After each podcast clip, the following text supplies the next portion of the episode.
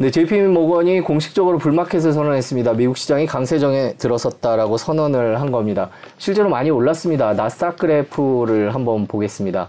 나스닥 그래프를 보면 올해 들어서 벌써 31%나 올랐습니다. 나스닥 상승의 상징처럼 느껴지는 기업이 있죠. 엔비디아입니다. 엔비디아 주가는 올 들어서 200% 넘었습니다. 미국 시장이 많이 올랐는데요. 이 얘기부터 일단 오늘 해보겠습니다.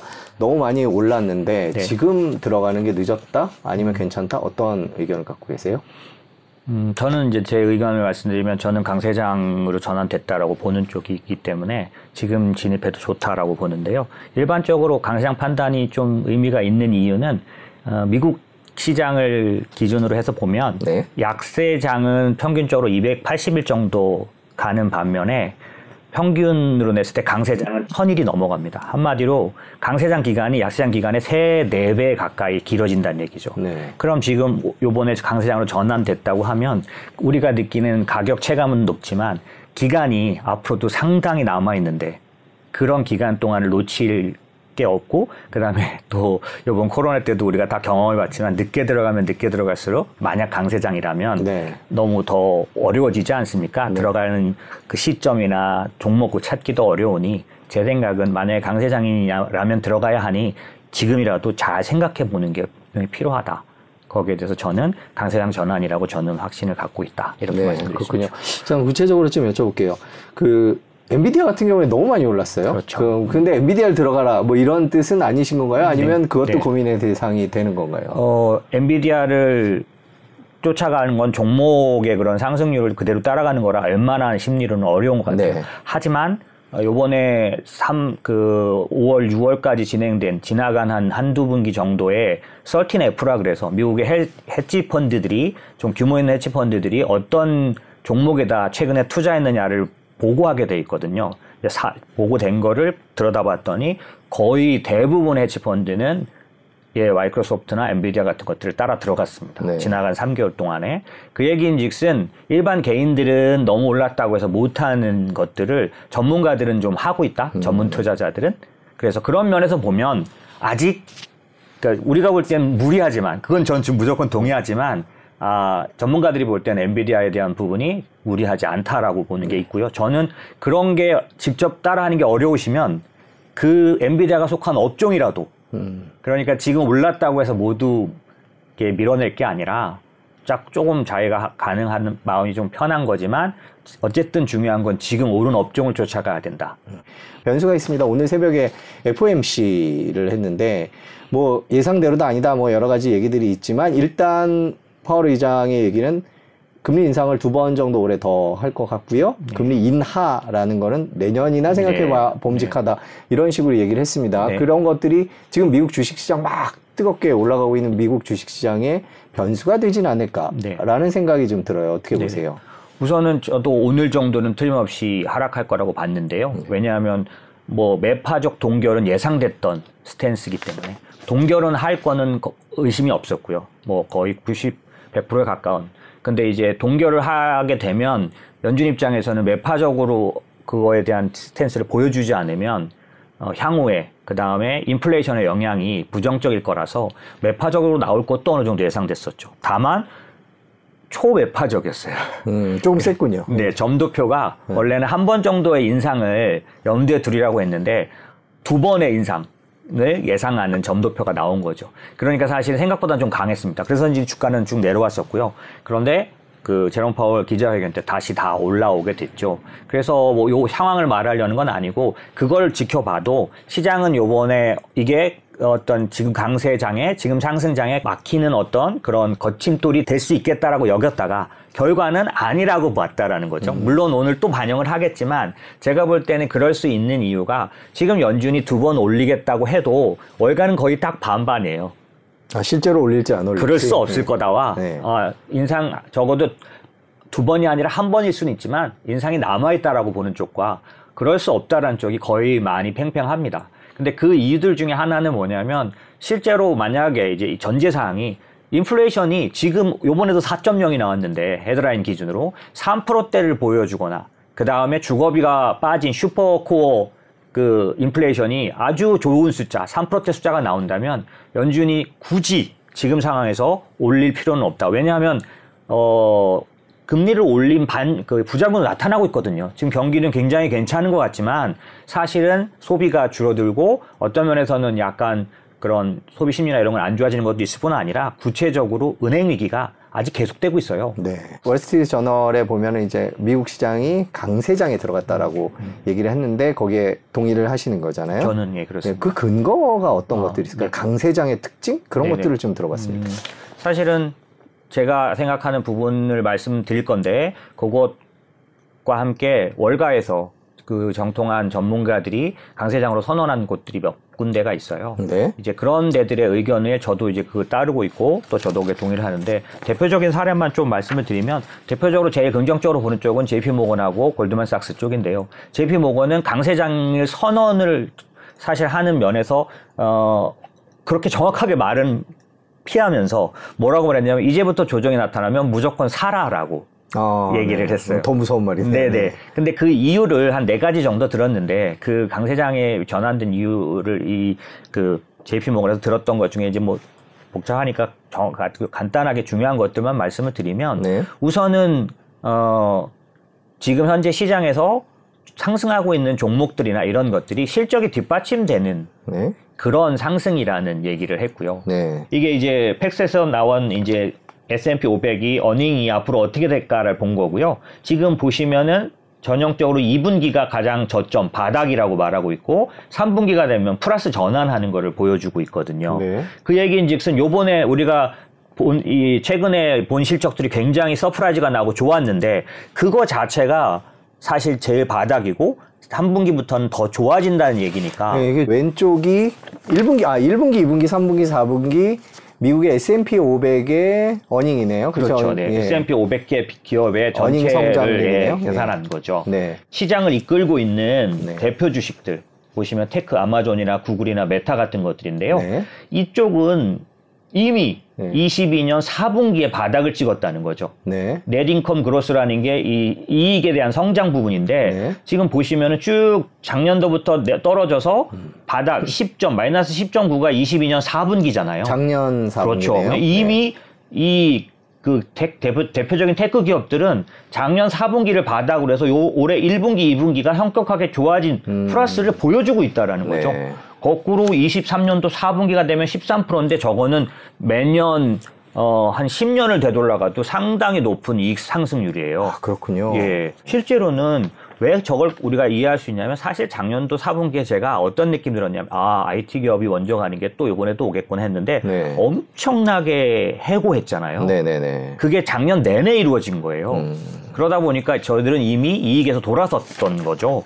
그런데 이제 AI 관련된 계기가 또 생기면서 거기에 훨씬 더 앞으로 미래에 대해서 엔비디아가 많이 올랐지만 사실 발표도 쇼킹했어요. 음. 요번에 가이드 그를 말해줄 때 가이드 어, 그 어닝 가이드를 줄 때 뭐라고 했냐면 앞으로 50% 이익이 신장될 거다. 음, 네. 이거 진짜 놀라운 거거든요. 근데 음. 사실은 저는 그걸 딱 보면서 보증수표를 날렸네.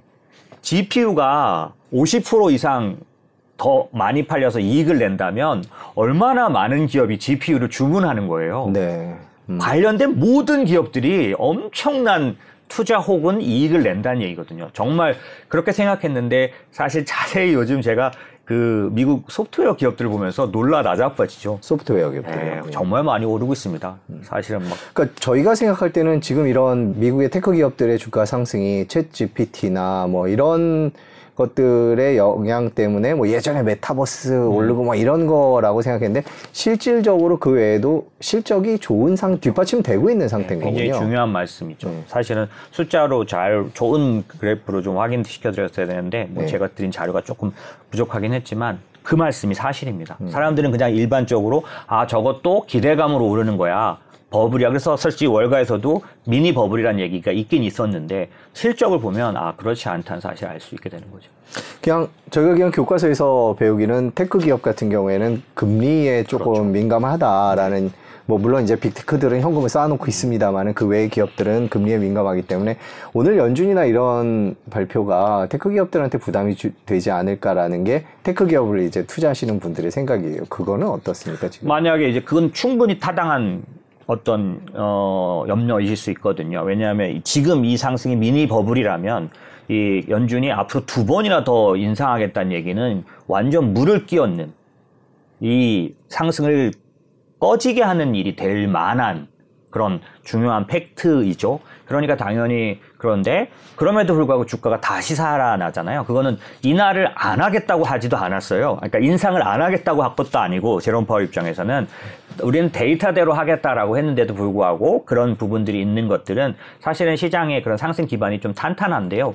이 얘기에 도움이 될까 해서 말씀을 드리면 저는 이제 몇 가지 강세장에 대한 요인들 중에서 어, 작년에 약세장을 가져온 요인이 해결됐기 때문이라고 생각하는 게 제일 크긴 하지만 그 외에 몇 가지 지표들, 예를 들면 조금 전에 실적을 말씀드린 이유도 지금까지 증시 역사상 약세장에서 세 분기 이상, 세 분기 연속 상승이 나타난 적은 한 번도 없었습니다. 음. 미국장이 지금 세 분기가 연속 플러스가 나고 있죠. 이 얘기는 약세장은 아니란 얘기고 뭔가 전환이 일어났다는 얘기죠. 그런가 하면 어 기본적으로 지금까지 항상 약세장에서 강세장으로 바뀔 때 어떤 일이 항상 나타났냐면 이런 격언이 있죠. 증시에는 어, 주가는 걱정의 벽을 타고 오른다. 네, 네. 그런 것처럼 언제나 스무스하게 누구나 인정하는 강세장 전환은 한 번도 없었죠. 모두의 의심 속에서 강세장은 이미 싹트고 있었는데 그 부분을 저는 EPS라고 말하는 실적 바닥이 지난 수많은 종목들 특별히 이제 제가 오늘은 자료나 이런 부분들이 좀 보여드리진 상황이 안 돼서 그런데 제조업 관련된 지표는 다섯 개 정도, 중요한 네 개 정도는 다 돌아섰습니다. 음. 작년 4분기를 바닥으로 해서. 그 얘기는 좀 어려우니까 그냥 이해하시기 쉽게 말씀드리면 삼성전자 어떻게 보세요? 삼성전자 어, 올해 들어서 최악의 실적 발표하고 나서 더 아래로 안 내려가고 올라왔죠, 오히려. 음. 우리가 반도체를 잘 아니까 말씀드리자면 반도체는 언제 돌아섰냐면 실제 좋은 성적을 발표하고가 아니라 최악의 성적이라는 걸 발표했을 때 재고가 최고인 거를 고지했을 때 그때부터 돌아섭니다. 마찬가지 왜 그러냐면 그게 EPS 바닥이기 때문에 음. 이게 바닥이 그런데 지금 여러 저, 저희가 투자한 업종 중에 EPS 바닥을 찍고 전 그그 그 업종의 전 종목이 다 실적이 좋아지는 거의 대부분의 종목이 좋아지는 그런 업종들이 몇 개가 나오고 있는 거죠.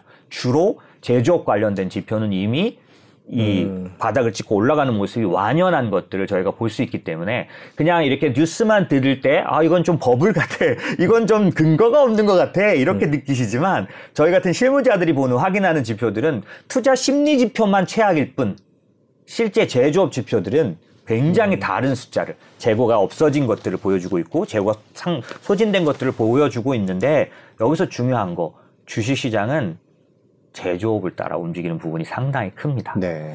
미국이 제조업 그렇죠. 비중이 높지 않아도요. 그렇죠. 지금은 네. 왜 그냥 그 착각이 이런 건 미국은 70%가 소비 아닙니까? 소비, 네, 그렇죠. 그래서 소비가 살아 있다. 그래야 경기가 살아 있는 거다라고 생각하실 수 있거든요. 맞습니다. 소비는 경기를 말해줘요. 그래서 지금 경기가 좋다고는 아무도 말할 수 없어요. 하지만 제조업은 아까도 말씀드린 바닥을 찍고 올라가는 그 주기가 최악을 지날 때 이제 올라가기 시작하는데 제조업 음. 같은 경우는 바닥을 지난 지표들이 상당히 많이 최근 들어서 많은 사람들이 동의하는 OECD 경기 선행 지수 돌아섰죠. 음. 예, 이런 것들이 우리가 보통 볼 때 제조업을 대해서 보는 것들인데 이런 것들이 돌아섰다는 얘기는 아까 말씀드린 것처럼 경기는 아직 어떤 의미에서 체감적으로 안 나타나지만 제조업 지표는 돌아선 걸 통해서 주시장 거기에 반응하게 돼 있고 저 사람 참 희한한 소리 한다. 경기가 나쁜데 주식이 오른다고? 이렇게 말씀하실 수 있는데 사실 지금까지 상승 그 침체장, 침체라고 선언했던 16번 중에 반이 넘는 하나 더 많은 숫자가 침체 선언인데 주가는 오르고 있었습니다. 음. 침체가 선언됐는데 주가는 오르고 있었던 때가 반 이상 돼요. 음. 그 얘기인즉슨 경기에 대한 체감과 실제 기업들이 이익을 내느냐 조금 전에 이익 지표 보여 그거는 좀 갭이 있을 수 있다는 거죠. 미국 연준이 과연 이 주식시장이나 이런 자산시장이 지금 음. 올라가는 걸 바랄까? 네. 라는 생각이 있습니다. 음. 또왜 연준에 맞서지 말라는 말도 있는 것 네, 같고요. 네, 그래서 당분간 인플레이션이 좀 안전하게 잡히기 전까지는 네.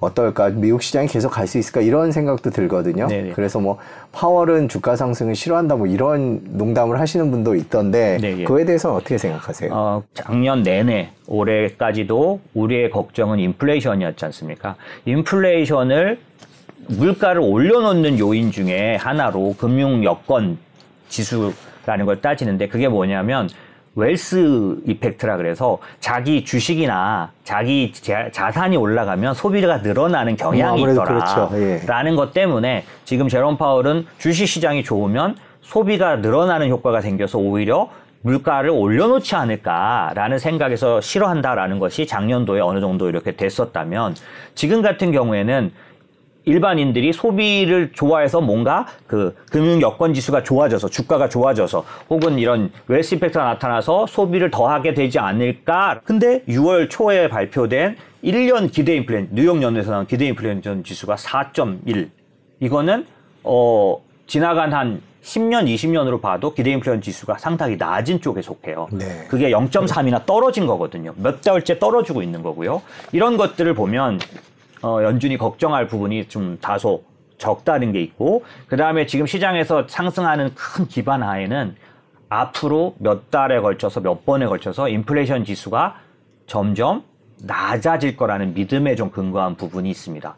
그게 뭐냐면 지금 요번에도 발표난 4.0으로 발표난 요번 인플레이션 지수에 제일 영향을 많이 줬던 게 에너지하고 식품이었는데 이 두 개가 같이 떨어지고 있다는 거죠, 여전히. 음. 요번에 또 아시다시피, 어, 사우디가 감산을 100만 배럴을 과감하게 선언했는데 더 빠져버렸어요. 네, 그렇죠. 이게 굉장히 유가로서는 매우 중요한 요인입니다. 왜냐하면 모든 하우스들이 지금 유가 밴드를 다 조정하고 있어요. 가장 강하게 봤던 골드만삭스조차 80불대로 낮추고 있고 대부분의 하우스들이 바꾸는데 이유가 뭐냐면 사우디의 그 공포가 안 먹힌다는 이 얘기는 이 유가에 대한 사람들의 컨센서스가 바뀌었다는 얘기죠. 음. 이런 것들을 반영하면 틀림없이 연준을 자극할 만한 숫자가 아닐 거라는 거에 대한 믿음이 어느 정도 있기 때문에 기본적으로 시장은 연준이 금리를 올린다고 해도 그거에 대해서 덜 반응하고 조금 전에 제롬 파월이 말하는 그런 생각하는 그런 금융 여건 지수에 대한 생각도 어떤 면에서는 작년하고는 좀 달라져 있다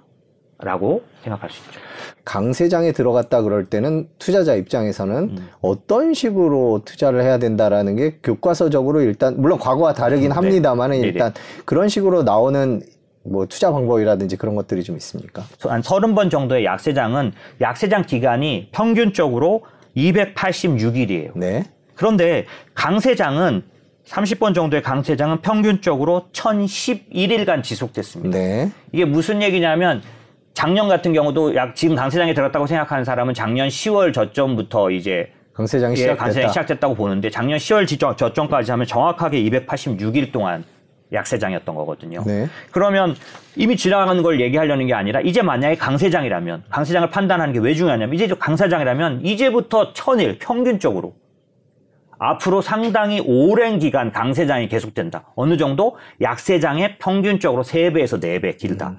그러니까 지금 우리가 하락해서 위험 조심에 위험을 관리했던 것보다 이제 우리가 들어가면 누릴 수 있는 혜택이 최소한 3배에서 4배가 더 길게 강하게 주어질 거니까 내가 중간에 판단이 늦어서 이미 강세장이 진행되다가 들어가는 것보다는 어느 정도 이 강세장을 충분히 수혜를 입는 게 좋겠고 만약 내가 자칫 잘못 판단하더라도 강세장이 맞다면 이거를 복구할 수 있는. 왜냐하면 내가 잘못 종목을 샀는데 이게 길게 올라가는 게 아니면 나는 손해만 보고 끝나지 않습니까? 네. 하지만 강세장이 계속된다면 내가 그것을 커버할 수 있는 기회가 있으니 지금 어느 정도 적극적인 판단을 하는 게 굉장히 중요하다라는 거고 대부분 강세장이라고 판단이 되면 어떤 생각을 하게 되냐면 지금 오르는 앞으로 오를 종목을 보게 되거든요. 약세장이라고 판단을 하면은 베어마켓 랠리에 대비하는 거니까 안전한 거, 뭐 그냥 연준이 긴축을 선언해도 덜 빠질 거 이런 것들을 이제 찾다 보니 만약에 강세장으로 들어갔을 때 걔네는 거의 오르질 못합니다. 음. 지금 최근에 어, 나스닥이 한 34% 올랐고 S&P가 작년 10월부터는 20% 올랐지만 올해는 한 10% 정도 지금 올라 있는데 요 상승 종목들을 보면 전체적으로 업종이 작년에 상승 업종과는 뒤집어져 있는 상황이죠. 음. 에너지 같은 것들이 바닥에 가 있고 그 다음에 필수 소비재가 못 오르는 부분이 좀 있고 대신 IT, 경기 민감 예, 이런 쪽들이 올라가고 있는 것들, 커뮤니케이션, 메타가 그쪽이니까 그런 식으로 움직이는 걸 보니까 볼 수 있거든요. 그러니까 결국 강세장에 투자하는 요건과 약세장에 투자하는 요건이 다릅니다, 사실. 음, 네. 약세장은 위험 관리가 상당히 중요한, 그 다음에 짧게 투자해야겠죠. 강세장은 미국의 기록대로 하자면 길게 가기 때문에 더 보유하고 버티는 게 오히려 남는 거일 수 있겠고요. 올라가는 종목들도 초기 강세장으로 전환했을 때는 사실 지금 시장에서 왜 어, 대부분의 월가 사람들이 어떤 말을 하냐면 만약에 강세장이라면 이렇게 몇몇 종목만 올라가지 않 어떤 그 상승 종목의 폭이 너무 좁다는 얘기를 자꾸 하거든요. 네네. 네. 그런데 제 얘기가 아니라 그 다무다란이라는 미국의 유명한 교수님이 거기다 종지부를 딱 찍어주셨어요. 지난주에. 아니다. 내가 조사해봤더니 지금까지 강세장은 초입에는 언제나 10% 내외 종목만 계속해서 오르는 장이 반드시 펼쳐졌다. 네. 이렇게 말했던 거죠. 음. 저도 제가 봐왔던 지금까지 20몇 년 동안 봐왔던 여러 번의 강세장에서 강세장 전환 초기에는 사람들의 심리가 강세장을 인정하지 않습니다. 지금과 똑같이 아니야 아직 강세장 요건이 안 됐어라고 말을 하기 때문에 언제나 그럴 때 투자를 할 때는 누구라도 어떻게 하냐면 확실한 종목만 투자하게 돼요. 음. 아까 테크주들이 아. 이익이 3, 2분기, 3분기 뒤가 좋아질 게 분명한 것들을 보면서 그런 것들에만 돈이 들어가죠. 그러니까 강세장 초기는 언제나 10%밖에 안 되는 몇몇 업종 종목만 아주 이 천정까지 오르는 그런 경향을 갖기 때문에 두려워서도 못 들어가고 하지만 잘 생각해 보시면 아 그렇겠구나. 대부분 모든 사람의 인식이 바뀌지 않았으니 두려워하는 사람들이 많고 아직도 확실하게 강세장에 대해서 그러기 전에는 좀 더 실적이 확실한 거에를 더 베팅하는 경향이 있기 때문에 그런 종목과 업종은 집중적으로 오르는 경향이 있으니 지금 강세장을 우리가 판단해야 하는 이유는 어떤 면에서는 이런 수혜를 입으려면 어느 정도 판단이 필요하다는 거죠. 그러면 예전 강세장의 역사를 좀 짚어보겠습니다. 물론 예전과 네. 지금 시장 상황이 많이 다르기 때문에 뭐 고지고대로 적용하기는 힘들겠지만 초기에 그렇게 일부 종목에 몰리고 그게 점점 확산되나요? 다른 종목까지? 저 그래서 네. 전반적으로 다 네네, 올라가는 맞습니다. 건가요? 네네네. 2년 전에 썼던 책의 투자의 지도에 보면 사계절 사이클이라 그래서 봄이라고 말하는 금융 장세가 있고 이게 전형적인 금융 장세 돈으로 올라가는 거죠 돈을 푸니까 올라갑니다 강세장은 보통 그렇게 시작돼서 그 다음에 돈을 풀었고 금리를 내렸으니까 기업들이 실제로 실적이 좋아집니다 그래서 두 번째 사이클은 실적 장세라 그래서 이제부터는 진짜로 실적 좋은 기업들이 오르는 그러니까 앞부분은 잘 생각해 보시면 처음에는 기업 실적이 좋아지기도 전에 경기가 좋아지기도 전에 오르는 거니까 이건 뭘로 오를까요? 유동성으로 오르죠. 그러니까 이때는 실적을 따지는 건 무의미합니다. 사람들이 오른다고 믿는 것들이 오르는 거죠. 그래서 이때는 전형적인 대형장이 대형주장입니다. 왜냐하면 사람들이 소형 기업이 탄탄하다고 믿을 리가 없잖아요. 음. 지금 빅텍이 올라갈 때 이것도 전형적인 현상이에요. 음. 아, 쟤는 앞으로 인공지능이 될 때 나중까지도 수혜를 입을 게 틀림없어라고 믿어지는 거죠. 규모로 볼 때도 애플 같은 것들은 올해 쉬지도 않고 30% 40% 계속 올라가고 있는데 이것도 전부 다 믿음이죠. 근데 유동성에 의해서 오르는 경우에는 대부분 다 이렇게 대형주 위주로 유동성에 의해서 올라가는데 이게 이제 진짜로 실적이 받쳐주는 사이클이 온다는 거죠. 그러면 그때부터는 저희가 실적 장세라고 하고요. 이때는 정말 실적 좋은 놈들이 실적 좋은 실적을 발표하면서 올라가게 돼요. 그래서 이런 실적 장세는 굉장히 전형적으로 중소형주들이 상당히 오르는 장이 됩니다. 왜냐하면 어닝 서프라이즈는 음. 규모가 작은 것보다 작은 그러니까 큰 것보다 작은 것에서 더 몇 배가 나올 가능성이 커요. 경기가 좋아졌기 때문에 경기가 좋아질 때 작은 기업들의 이익 배수라든지 실적 그런 것들은 훨씬 더 좋게 보이기 때문에. 근데 이 당시에 또 어떤 문제가 있냐면 사람들이 앞부분처럼 부도를 두려워하지 않아요. 그런데 이 작년도는 저도 낮아빠질 만큼 금리를 올리는데 주가가 내려가는 거예요. 이런 건 저도 처음 본 거죠. 왜 그러냐? 이 금리를 올리는 이유가 예전에는 세 번, 네 번에 걸쳐서는 경기가 좋아졌기 때문에 금리를 올려서 유동성을 조절하려는 거였거든요. 작년은 금리를 왜 올렸냐? 유동성을 조절하려는 게 아니라 인플레이션을 잡으려는 거예요. 처음으로 40년 만에 처음으로 인플레이션을 잡는 지나간 30년 동안 저는 3% 4%대 인플레이션은 늘 보아왔지만 작년에 나타났던 10%대 9%대 인플레이션은 처음 봤거든요. 결국 무슨 얘기냐면 왜 이 얘기 저 얘기를 하느냐 하면 지나간 강세장은 이런 기록들을 갖고 있지만 지금은 강세장의 어떤 모습은 다르지만 전형적으로 약세장에서 강세장으로 돌아설 때 모든 사람의 의심 가운데 돌아서기 때문에 몇몇 업종, 몇몇 종목만 올라가는 건 양쪽 다 공통적인 현상인 것 같다라는 게 제 생각입니다.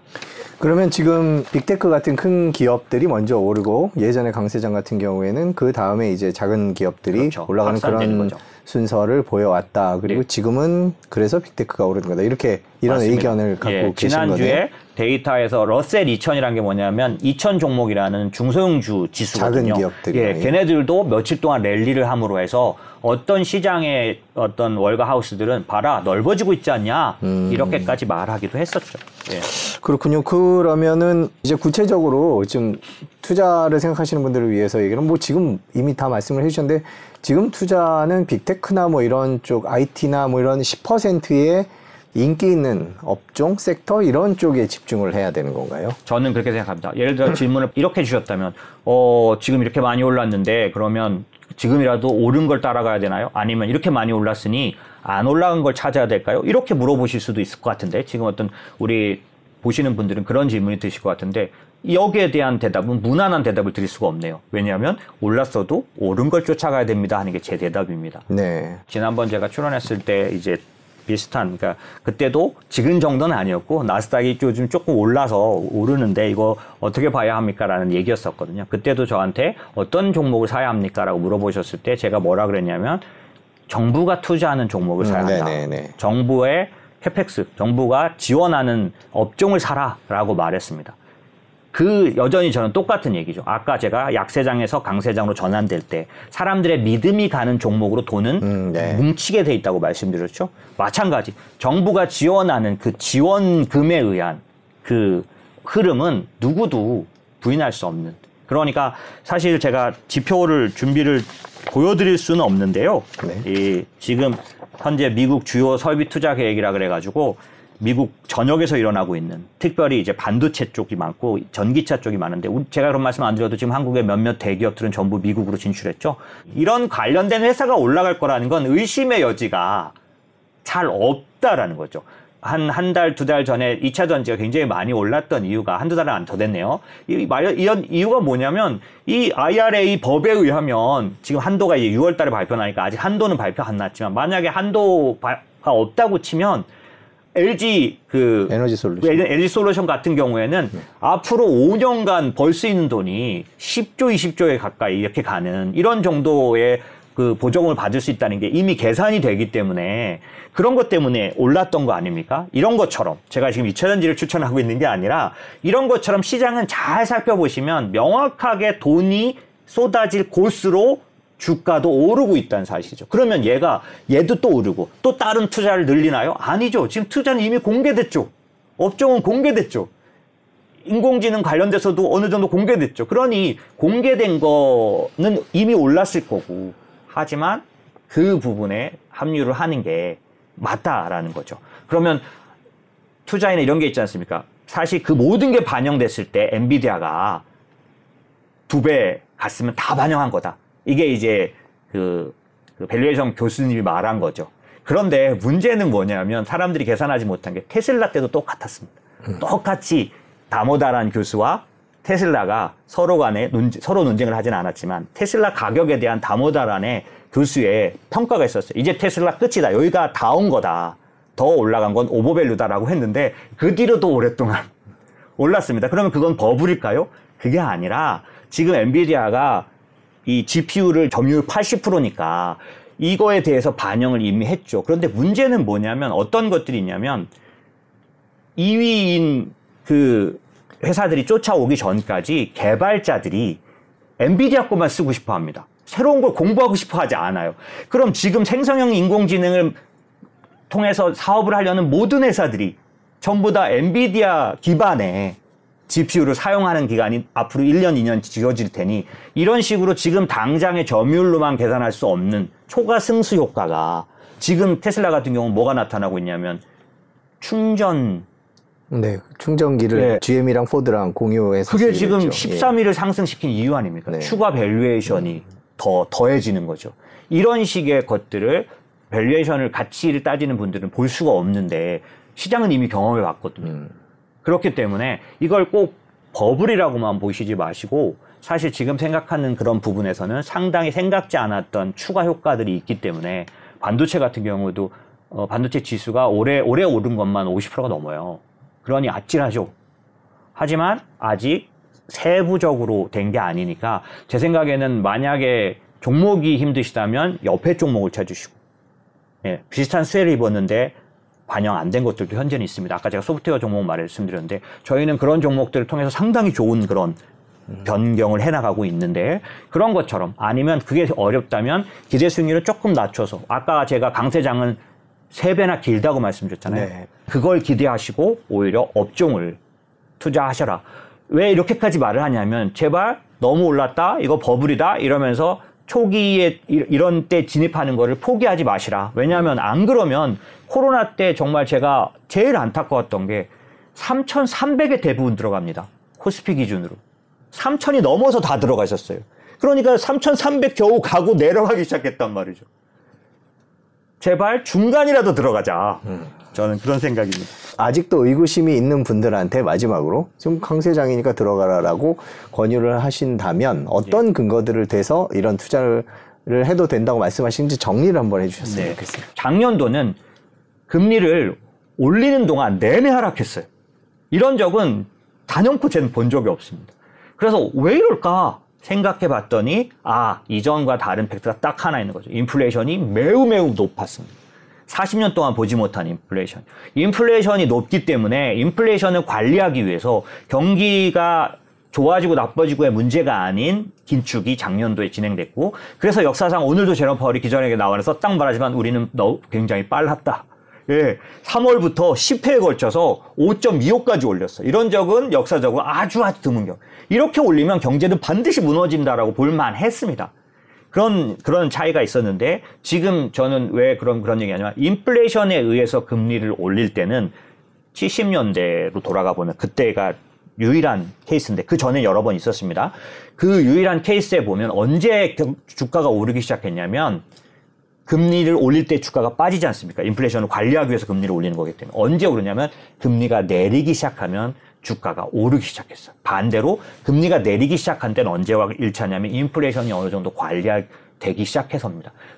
완연하게 디스인플레이션이 나타날 동안은 강세장이 확고하게 나타났어요. 그게 70년대 인플레이션 시대의 강세장의 시그널들입니다. 인플레이션이 떨어져야 돼요. 근데 지금 어떻습니까? 지금 우리 모두 미국으로 보면 9.1에서 지금 4.0까지 다음 달 3%대를 보고 있는 헤드라인만 보면 진짜 뚝뚝 떨어지는 것을 확실하게 확인할 수 있는 이런 모습이기 때문에 70년대 인플레이션 시대의 강세장 요건은 이미 말씀드린 것처럼 금리의 고점이 나왔고 디스인플레이션이 나타나기 때문에 저 같은 사람은 작년도 올해 들어서 인플레이션 장은 다르다라는 얘기를 계속 해왔는데 제가 계속 지적했던 게 금리였고요. 저물가 저금리 저성장의 시기를 봐왔던 렌즈와 고물가 시대를 보는 인플레이션 시대의 시장을 보는 렌즈는 달라야 한다는 게 제 어떤 근거의 중심에 있는 거죠. 네, 그러니까 이번 강세장은 최근 3, 40년 동안의 강세장은 좀 다르고 70년대 인플레이션 시대의 강세장을 참고하는 것이 더 합리적이다라고 정리를 할 수 있을 것 같습니다. 자, 뭐 변수들이 아까 제가 말씀드렸습니다만은 뭐 국제적인 것도 너무 많고 경제 자체적인 많죠. 것도 많아서 좀 지켜봐야 될 텐데 과연 지금 말씀해 주신 내용들 그리고 미국 하우스들의 강세장 예상 전망 이런 것들이 또 어떻게 진행되는지 또 모셔서 얘기 네. 듣도록 하겠습니다. 오늘 여기까지 하겠습니다. 오늘 긴 시간 네, 감사합니다. 감사합니다.